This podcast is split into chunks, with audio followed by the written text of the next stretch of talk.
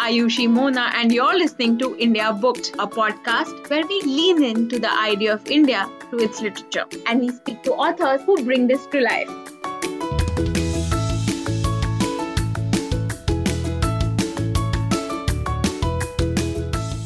Hello, everyone. I am Ayushi Mona, your host on India Booked, a podcast where we lean into the idea of India through its literature. Today we're discussing Twilight in a Knotted World, uh, which is historical fiction set in the early 19th century in India. It's written by Siddharth, who joins us today. Siddharth Sarma is an author, historian, a journalist. His debut novel, uh, The Grasshopper's Run, received the Sahitya Akademi Award as well as the Crossword Book Award for Children's Literature um, even if you're not a child it's a book worth exploring and and across facebook book groups you will continuously see people uh, jostling siddharth or asking for a sequel to this Siddharth's second book um, and his second novel was Year of the Weeds, which received the Neev Book Award and the 10th Anniversary Special Award at the KLF. His most recent non-fiction book has been Carpenters and Kings, which is a comprehensive history of Western Christianity in India. It's quite an interesting spectrum of things that Siddharth's, you know, cradling, whether it's writing historical fiction or children's literature. He's a former investigative journalist. Uh, he's uh, covered insurgency, crime, law, foreign affairs, and was very recently, uh, till recently, assistant editor with TOI in New Delhi. But currently, he's based in Toronto. Um, uh, welcome to the show, Siddharth, and it's fantastic to have you with us. Hi, Ayushi. I'm very happy to be here, and a big hello to all the listeners of India Booked. I look forward to our conversation. So, Siddharth, uh, let's begin with the blurb, right? Um, the book starts under uh, with this premise that the soil of central India hides more than the bones of long dead giants. And the blurb calls out saying that, you know, the East India Company is a master of almost the subcontinent, but real power is with the crown. And then there is this whole game of cat and mouse with Captain Sleeman, and there and there's, there's this action-packed, um, uh, you know, series of events that happens in in Jabalpur district, and there's a certain involvement with Calcutta, and you literally transport us to a 19th century India. My first question to you is uh, why did you choose to write about the topic? Of course uh, I, I do understand your affiliation as a historian but why you know this particular niche um, within the of historical fiction that you could have written right thank you Ayushi. that's that's actually a very interesting question and this goes to the root of why i decided to write this story uh, there are many things which are connected to this, uh, you know, the thugs mythos, as one may call it. Uh, one reason I wanted to write it is it's been it's been written about in fiction. You know, you find it in cinema uh, and various places, uh, but there's you know it's a large and complex topic, and uh, while the non-fiction works on the thugs or the Phansigars, the stranglers, the non-fiction works are very you know of, of very high quality by several noted scholars in terms of fiction, uh, well, I was a little disappointed with the kind of works that exist about uh, this. So I wanted to write a story of my own about it. That's one reason. The other reason is most of the central characters in the book, including Sleeman, some of the Phansigars, uh, some of their contemporaries, they they are all very interesting people. They had they had uh, very complex lives. You know, they had multiple interests. Sleeman himself was an archaeologist. He was a philologist. He was interested in India's culture. He, he did a lot of pioneering work in various fields. And of course, he was an administrator as well. Uh, and he wrote quite a bit. You know, there are several books by him which are still around. So uh, there are several aspects to these people that I wanted to explore. I also wanted to talk about the Orientalists. You know, people like James Prinsep or uh, or Horace Wilson, who's you know their works about India were the beginning of our understanding of ourselves. So these are all very interesting characters in non-fiction and otherwise. So I thought to write a fictional story about them would be a good exercise in historical fiction. The third and, and equally important reason is uh, modern India owes a lot to this period, the early 19th century. So, you know, a lot of our systems are inherited from uh, that period. I mean, that, that's where all this begins. Uh, our police apparatus, law enforcement, legal system, bureaucracy, uh, even uh, ways of uh, of looking at the people. For instance, our understanding of caste, uh, census. So all these things began effectively from that period. You know. So I thought I'd, I'd talk about this period. I talk about these people, and I'd I'd also explore how India was, or rather, modern India was being formed. So all of these went into the story. Uh, because I think uh, you know um, we, you mentioned Prinsep, right? Like so now when you are say writing about a scholar who say as brilliant as James Prinsep, what is the level of granularity, right? And and this is a question uh, pandering more to a curiosity from say a writer's perspective than the reader's. How do you know what is the extent of research that you say need to get into to get these nuances right? Because of course there is that uh, there is a rigorous research that you do in terms of just getting the period right. But when say somebody has uh, you know when somebody is a linguist or a metallurgist uh, or an astronomer how do you ensure that you know nuggets of what they do professionally to tie in into your story in terms of like a plot loophole or an information that they give someone Right. So that's where the work of a historian and, and the work of a historical fiction writer intersect. Now, a historian's job is, I mean, among many other things, is to look at a certain period in history and to give a clear, clearer picture about it, isn't it? A historical fiction writer's job is slightly different. That granularity which you're talking about, that one. So, you know, these these historical people, these events, the idea is to bring them to life with a kind of immediacy, you know, to fill them up, to make them more than two-dimensional cardboard cutouts right so it's not just about uh, people and events and dates and names and places but also about the lived experiences their inner thoughts and other aspects of a person's life that's where fiction comes in so you get a very good idea about James Prinsep's interests, his, his scholarly pursuits from his works, from his numerous notable contributions, as you mentioned. To fill up his personality or to, or to talk about his inner thoughts or, or to talk about the things that he did otherwise, that requires a certain kind of engagement with him. And of course, you need to imagine what he must have been thinking about because a lot of a, of a person's lived experience do not enter the historical record, even of famous people Right. You have some very good examples of very well known people with numerous biographies written about them, and yet, you know, sometimes you feel that their inner thoughts, their their inner lives are missing from the record because mainly because you know history does not deal with these things. That's where a fiction writer comes in.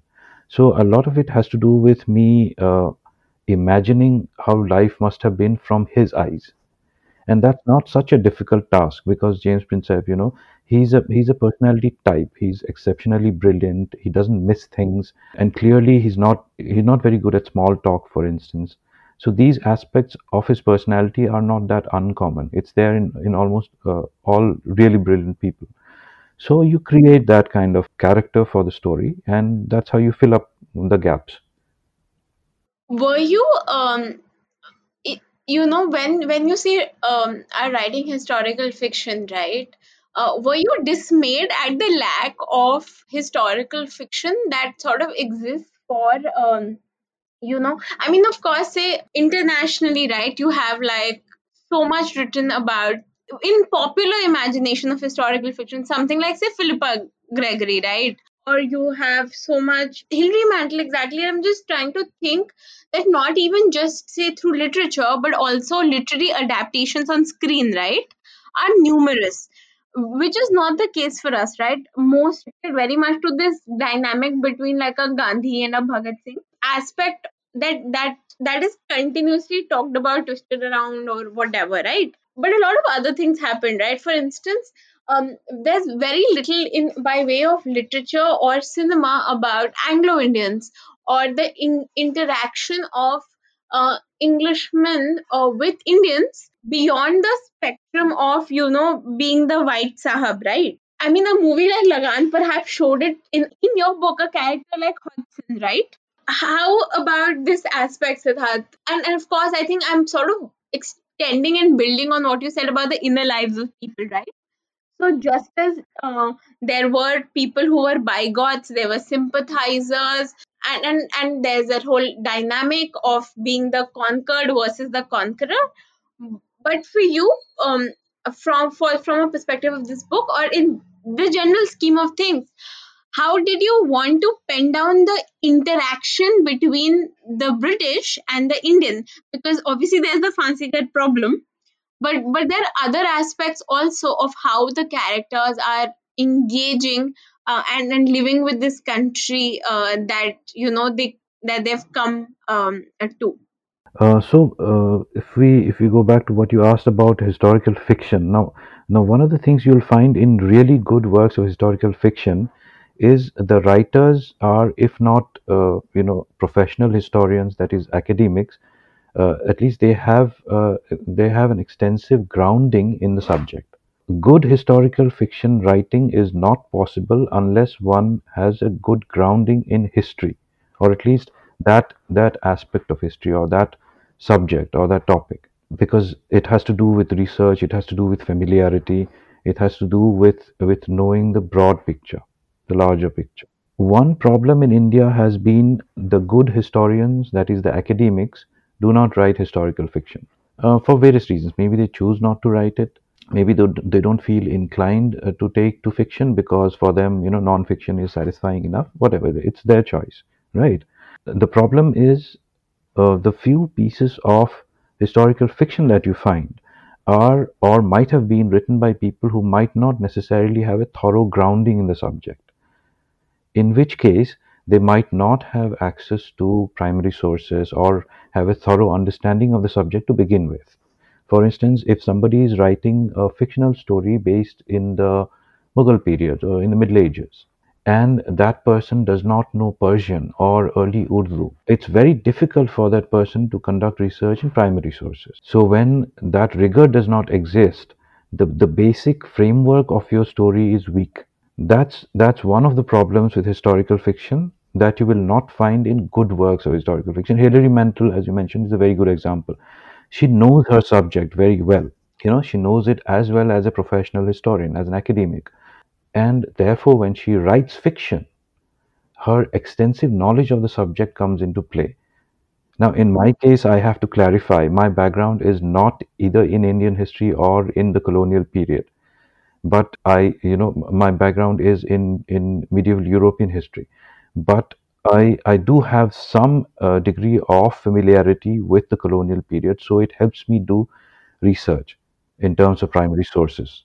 So it, it does help one. That, that's the, the the process. The second thing that you mentioned, and I'm really glad you did because this is a very important point. In India, in the popular in the uh, popular imagination, the popular discourse, the colonial period is mainly about binaries, right? Uh, so you have uh, the colonizer versus the colonized, and the colonizer is usually depicted in extreme terms. In, in, in the sense that you know, the, as you mentioned, the bigots or the the, the people who uh, you know exploited and looted the yeah because I, you know for the life of me i can't even remember like a visual depiction right, of a colonizer who's not like a bristling white man with a mustache in an army uniform. But they came in all forms and shapes and sizes, right? From working class people to spouses to, uh, you know, portly, older um, uh, traders, right? Yeah, yeah, there were all all sorts of people, and and broadly, the way I see it, you can divide them into three kinds of people, apart from of course the class and the gender distinctions the, the first kind are the bigots and uh, the exploiters. Okay. The second kind were the apparatchiks the you know the bureaucrats the people who who came did a job went back. So uh, in the first case there there was a marginal kind of engagement with india mainly in the form of an exploited piece of uh, you know property you could say. Then uh, the apparatchiks or the bureaucrats merely treated india in the way that bureaucrats treat any piece of land or people uh, as as statistics or as things to be administered in a cold-blooded kind of manner. But then you have the third and and uh, you know uh, statistically the smallest group, which is people who actively engaged with India, uh, objectively, sometimes with love, but mainly with a great deal of curiosity and uh, you know a, a, a great deal of objectivity. Sleeman belongs to this category. Most of the early Orientalists belong to this category. Um, you know, people like Jim Corbett, for instance. Of course, Corbett uh, is a slightly uh, different case, but uh, there were a lot of British people who lived and died in India, right? They were also a part of this. So the, the problem, as you mentioned, is nuance. When we look at historical characters or events as binaries, we tend to forget that there is very little black and white in history. There is always, you know, shades of gray. And it is these shades of gray that get lost when there isn't enough discussion about them. Um, for instance, uh, if you if you invert the topic to the colonized instead of the colonizers, you will see that the colonial experience was different for different kinds of people.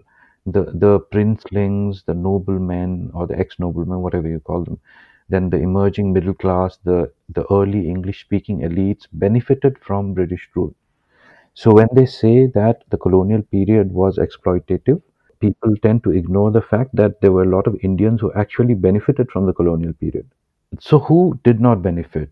Uh, mostly it was uh, the lower castes, the Dalits, Adivasis, uh, women, of course, have been exploited throughout history, so I don't even need to mention that. So the, the colonial experience was different for the colonized in many different ways.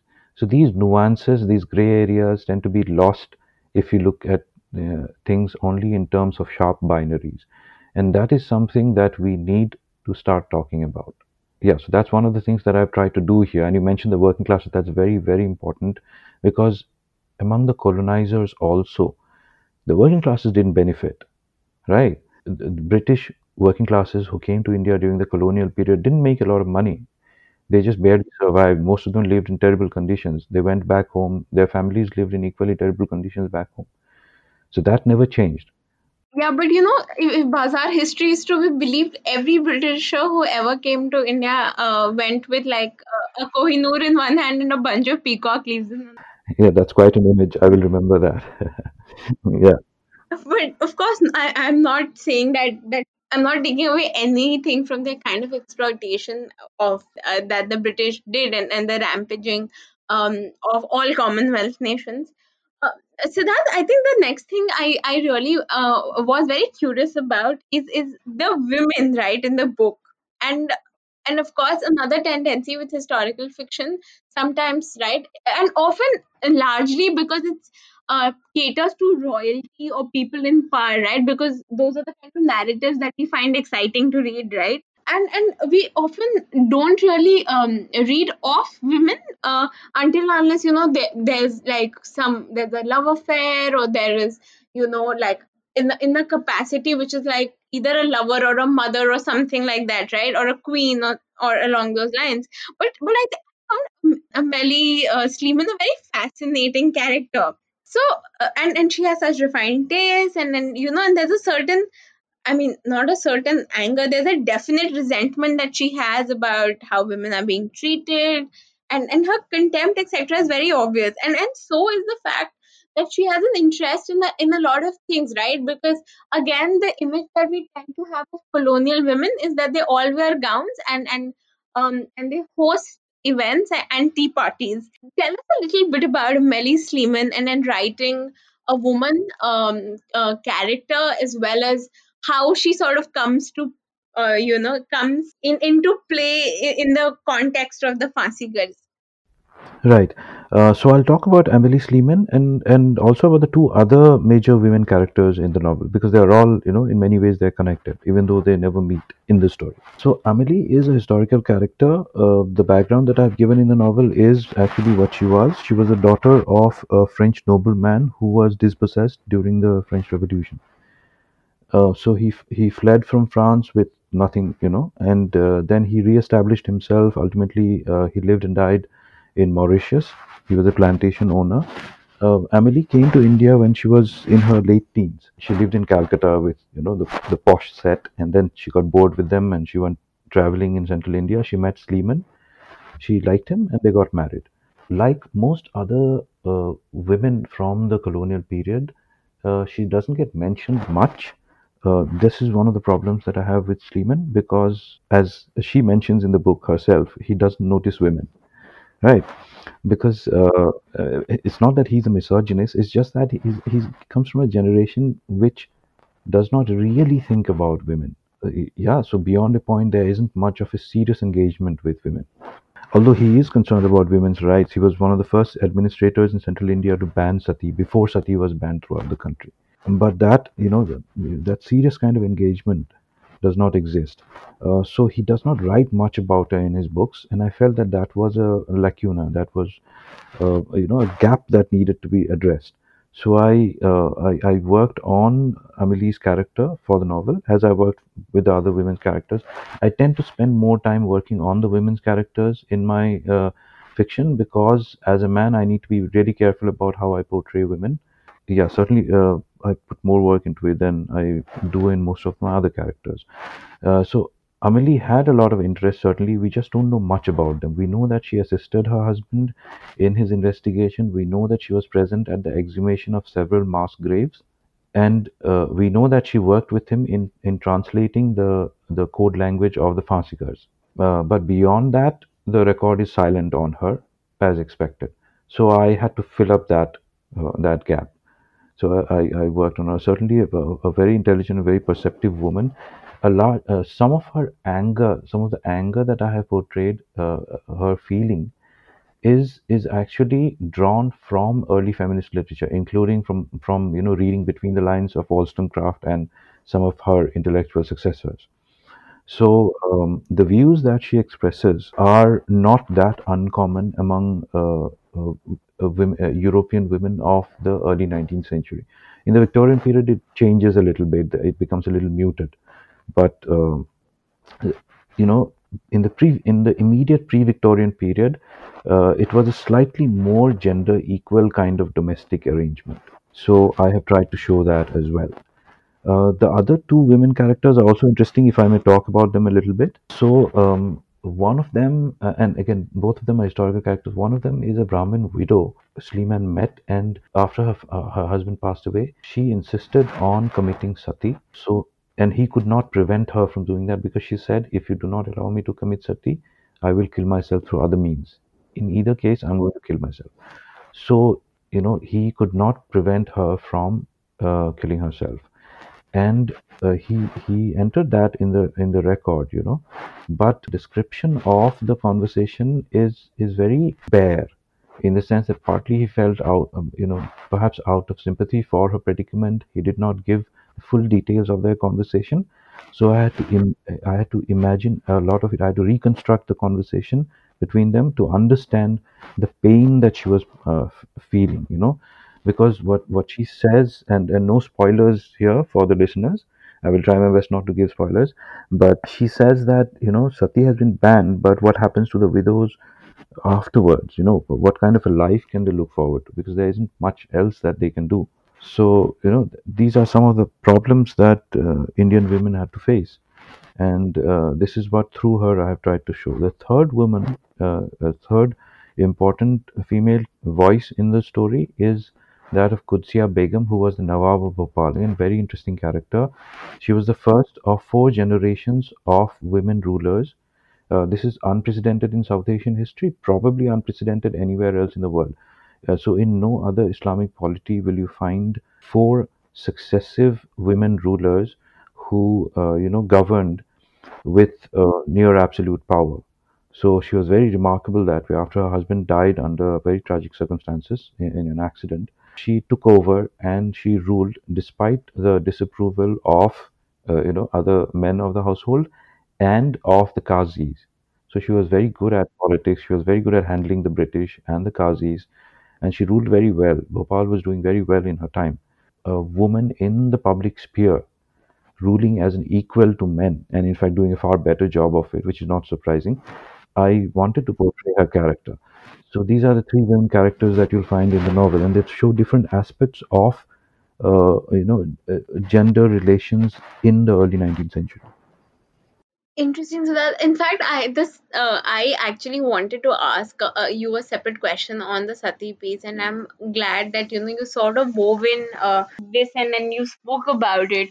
For me, I I, I and I think that you know uh, what. And, and this was the first book, uh, you know, that I'd read by you, and what I I really do love the way you write. However, um, you know, I actually, and this is, uh, I don't know, uh, a note to your publisher maybe. I think the book can be very much, you know, a young adult and a new adult book. And um, I know, of course, it's adult historical fiction, but I think like more younger people, right, teens, late teens, perhaps, right, should read books like these because, um, I mean, because they just gr- grow out of school reading a very, uh, a very dry and brittle version of history, which tells you, oh, this is when the Quit India movement happened. This is what was done under Swadeshi, right? Um, and and Central India, though, of course, is never spoken of. So you have your Mughals, and and occasionally you'll have passing mention of your uh, Cholas, etc. And I mean, before uh, uh, we started speaking, I had um, uh, a gentleman named Vikramjit Singh Rooprai who's written a book on the Baolis of North India. He has been working on compiling a lot of historical data. And I and you know, I asked him that, you know, um, Vikramji, tell me um, uh, what, you know, tell me a little more about these things I don't know about, like, say, the Chola kingdom, because all I ever grew up reading about was Akbar, Babur, Humayun, Shah Jahan, you know, and, and later, of course, uh, uh, you know, the whole piece around uh, the, uh, the freedom movement. Uh, not saying that those aren't critical aspects, those mm, that we should not be reading about, but there's so many of these so voices and stories we never hear about right? Nobody ever says speaks about a birsa munda. So i think i actually think that maybe your publisher should should push it to a lot of uh, people in their early 20s or uh, you know uh, in college and even high school. Because to me a lot of this could be very very interesting for somebody in in that age Yeah, uh, thank you, Ayushi. I think that's a very good idea. I mean, I'd be happy if they read it. My I write books for, you know, meant for everyone. So uh, I hope they take it up. That'd be great. I have a question, and you know, uh, um, uh, Siddharth, which is more from a, a writer's POV, right? How do you uh, decide, right? For instance, the book and the way it stands is takes a slightly literary route, right? Um, it's not. It's not one. It's a lot of context setting. It's a lot of conversation. It's very driven by dialogue, right? Uh, so it's it's it's a series of events, right? It's not a narrative with you know uh, an explosion happens here, someone was found hanging here, and and there's I mean of course elements of suspense and and uh, the story gets driven. And I'm just trying to say this in as many ambiguous words as possible without No, no, not at all. The explosions part is actually quite interesting. Maybe I should have done a Michael Bay somewhere in the middle. Yeah, so for me, right, and, and, and probably um, while I really enjoyed reading reading the book and I loved every single aspect of the historical element it touched, and, and maybe because I'm just used to reading maybe racier historical fiction. I think I, I think I'll put it that way. Uh, that I I was kind of hoping for something which would be a little racier in pieces, which doesn't take away from the fact at all that this was great to read. It was eloquently written it has had extremely well constructed sentences. It had great character. It had good detailing, but not obnoxious amount of detailing that you're just reading detailing and not the story. So in in every way that a book is meant to be enjoyable, it was enjoyable to me. But I think some of this is my again my own personal bias, right? Because every every book is a reader's own personal experience, right? Which is why some people love Lord of the Rings, some people hate it and and for me uh, i i think i just ha- like cheap thrills in life too much. So i i would have loved this. If this was a little racier but but it still is, is a great read. And i i, I think uh, one of the uh, the best written books that i have read sort of the subject matter also that you're dealing with which is far more complex than of course you know writing something which is condensed in the here and now. Right. Thank you. Uh, so, uh, talking about the racy part, you know, one of the reasons that I mentioned, one of the reasons for writing this book is uh, some of the existing works on the stranglers of India have had this problem of misrepresentation, or actually, misrepresentation is a very strong word. Uh, a problem of, uh, you know, a, a kind of, you know, the, the problem was in representing uh, both the thugs and the imperial officials if you look back to the the book which started this whole trend, you know, the, the book which established the thugs in the popular imagination, a book called Confessions of a Thug by Philip Meadows Taylor. So now that's racy, all right. Uh, that you know there, there, there is a certain exoticization of characters, uh, a certain uh, a, a way of looking at India, a certain way of looking at the Stranglers, and most of it was not historically accurate because the man who wrote it was not directly associated with the campaign against the the Phansigars. Philip Meadows Taylor, he made a lot of claims about himself, most of which were not true. But uh, so his his book is is certainly entertaining, but it is it is a historical. Now I wanted to address problems like that, and therefore at the expense of of uh, you know removing or not dealing with some of the the more um, you know exotic aspects of the story I wanted to talk about people and uh, you know uh, uh, characters, motivations, inner lives, and uh, the, the larger socio-cultural uh, uh, milieu, rather than the you know the the more fantastic aspects of this problem. So that's why if you see, there are very few actual crimes that happen on stage in the story. There is very little actual violence that happens on stage. Most of it is referred or indicated you know even even the one major action scene that supposedly takes place towards the end uh, involving uh, Sleeman and another fellow. Again no spoilers. I, I, I, I- you know, it's so difficult to talk without giving away yeah i know yeah. Yeah that's what so i have to really watch my words. But um, so even that takes place off stage. Only the the the, the set uh, you know the the ambience is described. That's evening that you know the lamps have been lit and then this fellow turns up if you recall the passage that i'm talking about. So i have i have mainly tried to you know uh, it's a crime novel but it talks about the why of uh, crime rather than the who done it aspect of it. It is a detective story, but I, I, I I'm trying to deal with motivations and background here rather than with the actual crime. Because you know actual crime basically the actual crime is a few guys driven because of poverty and other reasons they go out and massacre thousands of people. That's the crime. Now i can keep showing endlessly all these strangulations and murders and you know uh, other aspects of it but that will merely be you know what i would think would be uh, you know they would be certainly thrilling but uh, I thought uh, that has already been done by other authors, so I wanted to deal with these other aspects.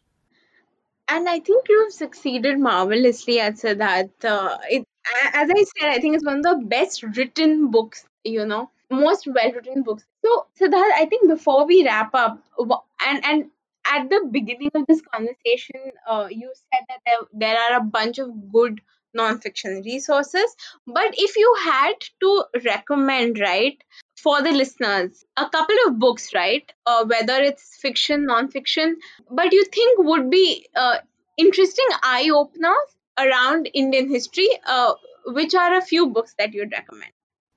Uh, which period? Because there's so many of them, really good ones. Which period? Um. Okay. Colonial period. This period. Um, but I think let's go with the colonial period uh, because uh, what if say somebody finishes this and then they want to read like more adjoining fiction? Yeah, yeah. So a very good introduction to the Orientalists, uh, including Wilson, but to a larger extent uh, James Prinsep and William Jones. A very good introduction is is uh, India discovered or is it rediscovered? Um, I need to check that. Uh, by John Keay. You know, John Keay is of course a great historian, uh, a great teacher, but also a very, uh, very um, good writer. So he, you know, he's he's uh, he's a rare bird that way. He's a great scholar, but he can also write very well. That one. Then another book of his, uh, a history of the East India Company. It's called the Honorable Company. Both these books are quite popular in India, so I'm sure our readers have already, uh, you know, been through them. So the Honorable Company is a is a is a very detailed account of the East India Company till the beginning of the mid 18th century. So before their rise to prominence. So that period. Uh, then you have uh, you know uh, th- this book on the Orientalists. If you want to read up on the Phansigars, uh, further reading, there is of course Sleeman's works. Uh, there's Rambles and Recollections of of a British official, uh, and uh, there is his translation of the language of the Thugs. It's called the Ramaseeana. Uh, all of these are available in digitized form these days, so you know getting them is is not really a problem. So these are some of the books from that period which could give you a, a good, useful backgrounder on uh, on uh, you know both British officials and India of that period. Lovely. And, and uh, I think the book is India Discovered by John Keay. That's Ah, India Key. discovered. Yeah. Yeah, yeah. That's uh, for everyone wanting to look it up. It's K, it's spelled as K E A Y, not K E Y. So I just thought I'll let, let uh, this out so that in case somebody's googling, they know what to look for. Uh, Siddharth, thank you so much for this lovely list of recommendations and in this very, very, um, you know, articulate and, and I must say, uh, inspiring conversation uh, because you've written in a way uh, uh, with a which is not just you know detailed or which just not seeks to do justice to uh, the subject matter i think that you were dealing with but i think you've tried really take a stand on on the way you wanted to do this in terms of how you portrayed characters and issues and i think that's commendable Thank you. Thank you very much, Ayushi, for this conversation. I really enjoyed it. I wish it could be a little longer. thank you, Siddharth. And thank you, everybody, for listening in. Siddharth's book, Twilight in a Knotted World, is available on Amazon, Flipkart. You can look it up on the Simon and Schuster website. It's also available at independent bookstores like Crossword and Bahrisons and other bookstores near you. Please grab a copy. Do read it. I, um, as we discussed, it, it really can be read by people of any age group and you must give this book a read because it's one of the most as i'm saying for the third time during this conversation the well written books i've read this year thank you siddharth and thank you everyone Thank you very much, Ayushi. Thank you, everyone. And hope to see you guys again or hear you guys again.